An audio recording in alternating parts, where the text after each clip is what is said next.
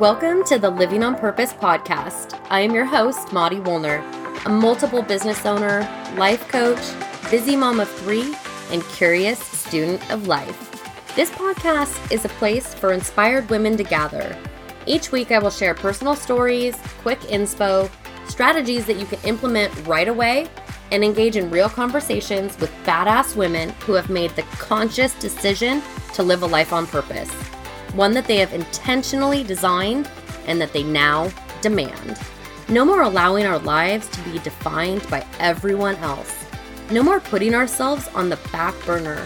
No more living in a state of default and never going after our goals or our dreams. We are going to live our best lives on our terms. Living on purpose is our goal, and we're going to get after it starting right now.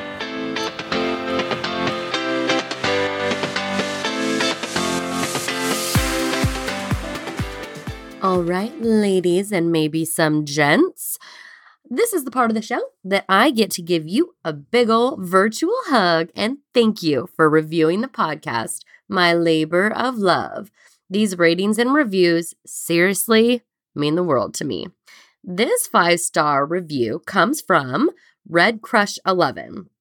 Red Crush says, Mari has a wonderful way of sharing inspiration that is both challenging and supportive, with the pure intent of encouraging others to live their best, most fulfilled lives. Great podcast, and definitely worth subscribing so you don't miss an episode. Red Crush, you are the best. Your words warm my heart because there is something kind of lonely about recording a podcast. And sometimes I do start to wonder, is this having an impact? So I want to thank you. Thank you for your encouragement and the reminder that it is. It is having impact. And if you have something to say about the show, I would love to hear about it. Leave a review, and I'd love to give you a big old virtual hug on a future episode. Welcome back to the Living on Purpose podcast. You are tuning in to a solo episode.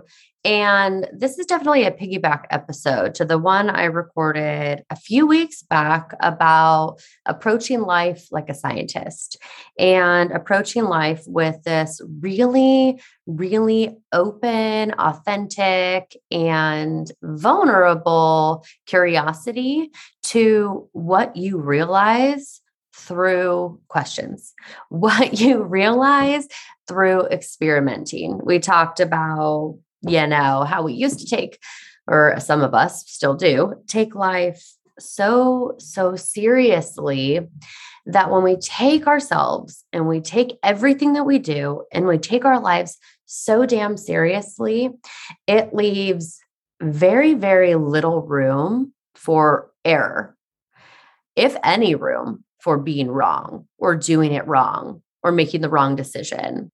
And what I realized is that if we can take a step back and just be a curious student of life, a curious scientist, going with the flow, asking ourselves questions, trying new things, seeing what happens without any judgment, it takes such weight off our shoulders and it takes the pressure off us uh, to be right all the time.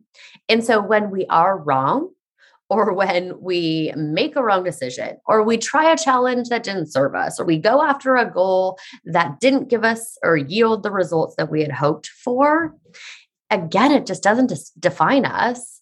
And really, it's just, we could just start looking at it as a step in the right direction. Oh my gosh, I was wrong again. That's one step forward to being right. Oh my gosh, I made the wrong decision. Again, that's one step forward and one step closer to living my perfect dream, goal, happy, happiest life.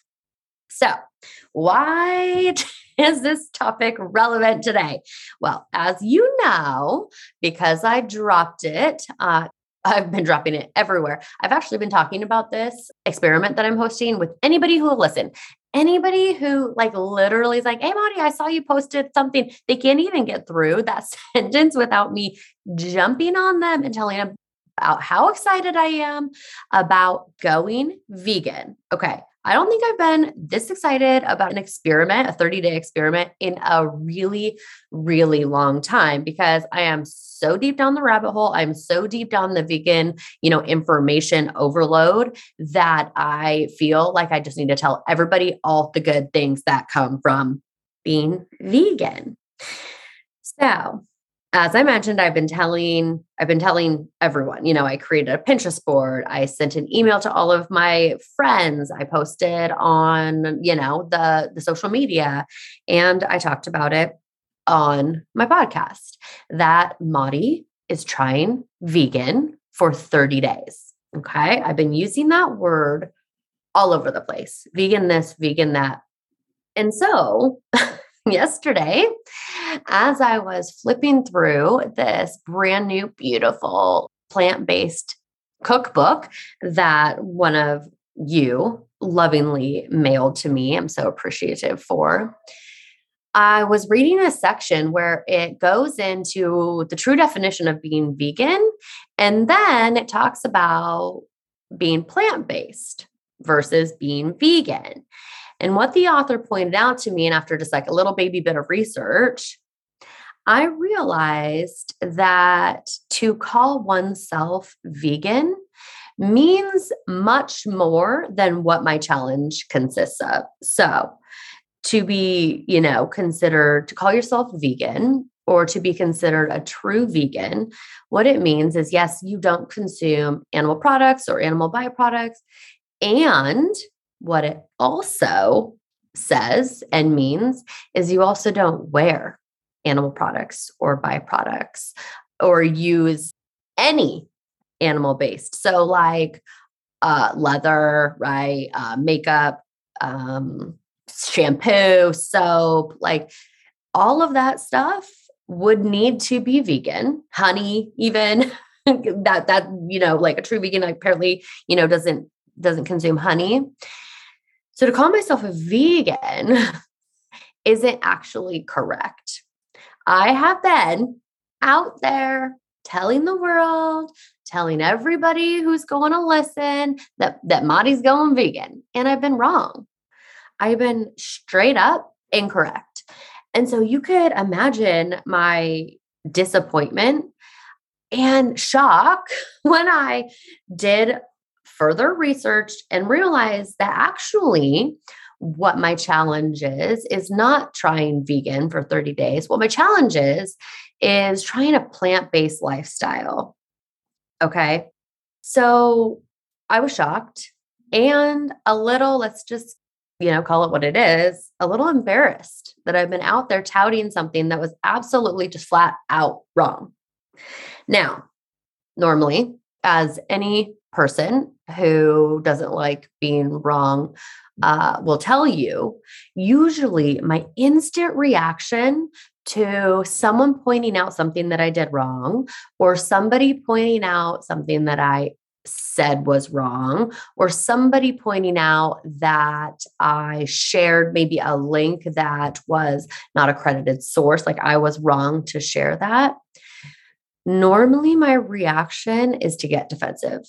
Okay. That's just my normal, um, I don't know, instinct to, to start to defend myself. And because of maybe some shame, maybe some embarrassment, and um, probably just because I absolutely hate to be wrong. The curious thing that happened to me yesterday is, as I was reading this book and I'm like, oh shit, I've been telling everybody that I'm vegan and I'm not. I've been telling everybody the wrong thing. My reaction was just to stop reading. I had a number of people at my table and I said, oh my gosh, you guys, I'm not trying vegan. I'm trying plant-based. And it was amazing to be able to notice my reaction in real time, to notice that I was not defending being wrong in this instant. My normal go-to reaction of defensive didn't kick in. And that in itself made me super curious, you know, like, oh my gosh, how was I able to just roll with being wrong this time? And other times I'm not. Well, let me tell you what I think the answer to that question is. I think the answer to that question is because I'm approaching this experiment as a curious student of life, and I'm not hinging anything on the outcome. When I realize that I've been wrong, it says nothing about me. It is not a reflection of who I am. All it is, is part of the experiment. If, if I'm doing this experiment correctly, I'm just searching for the truth for me, right? The truth on how it affects me and my life. And so if I find something out, if I realize the truth in something that wasn't what I expected or wasn't what I had thought, it doesn't mean anything except that I'm learning, except that I'm growing, except that I'm moving forward. And if we can all just approach everything, and I'm talking to myself here, if we can just all approach everything with that mindset, God, could you imagine how beautiful this world would be? I look at my kids, as you know, they're my biggest teachers. Could you imagine a child never being able to admit that they did something wrong? Could you imagine a child never being willing to try something a little bit differently because the way that they were doing it wasn't the most effective? I think of something as simple as like typing, you know, when, you know, you put a kid down in front of the, the screen, they're poking, you know, their index fingers to type. And uh, anybody who has been through typing class in high school knows that there is a more effective way to type, right? So could you imagine someone saying like, no, I'm always going to do it my way? What results would they that have for their life? You know, as children, we're so open to failure. We're so open to getting it wrong because we're still curious, because we understand that if you start typing and you're not doing it, quote unquote, right, or if you're not doing it, quote unquote, you know, the most effective way, you understand that it has nothing to do with you as a human being. It's like, oh, there's a different way. Oh, there's a better way. Show me, you know? Um, I was sitting, sitting down talking to my sister and her kids just the other day about looking at life with a growth mindset versus a fixed mindset. And this is exactly what we're talking about here. A growth mindset is one that's open to new ideas, open to new possibilities, willing to explore other perspectives. A fixed mindset ain't ever going to change. Okay. And so what if we approached more and more and more things from this growth mindset perspective? What if we approach more things with the openness and willingness to be wrong? What would happen? I can imagine we would live in a very, very less divided world. I could imagine we would be much more happier because we're open to new ideas and seeking the truth versus staying fixed in our old, old ways. And how we do that is we just stay curious. We stay curious with everything. And we take a step back and we stop defining ourselves by what we think is right. And we just stay curious and open. So my tip, my thought for you today, how many times could you get it wrong? How many times can you be willing this week to admit that maybe your perspective is just one and that there's many other ones, right? What if we stopped thinking that being right was the answer and just thought, how could we be more curious? All right. I hate being wrong. I'll admit it. I'll be the first to admit it. I'm the most defensive person. I could win any argument.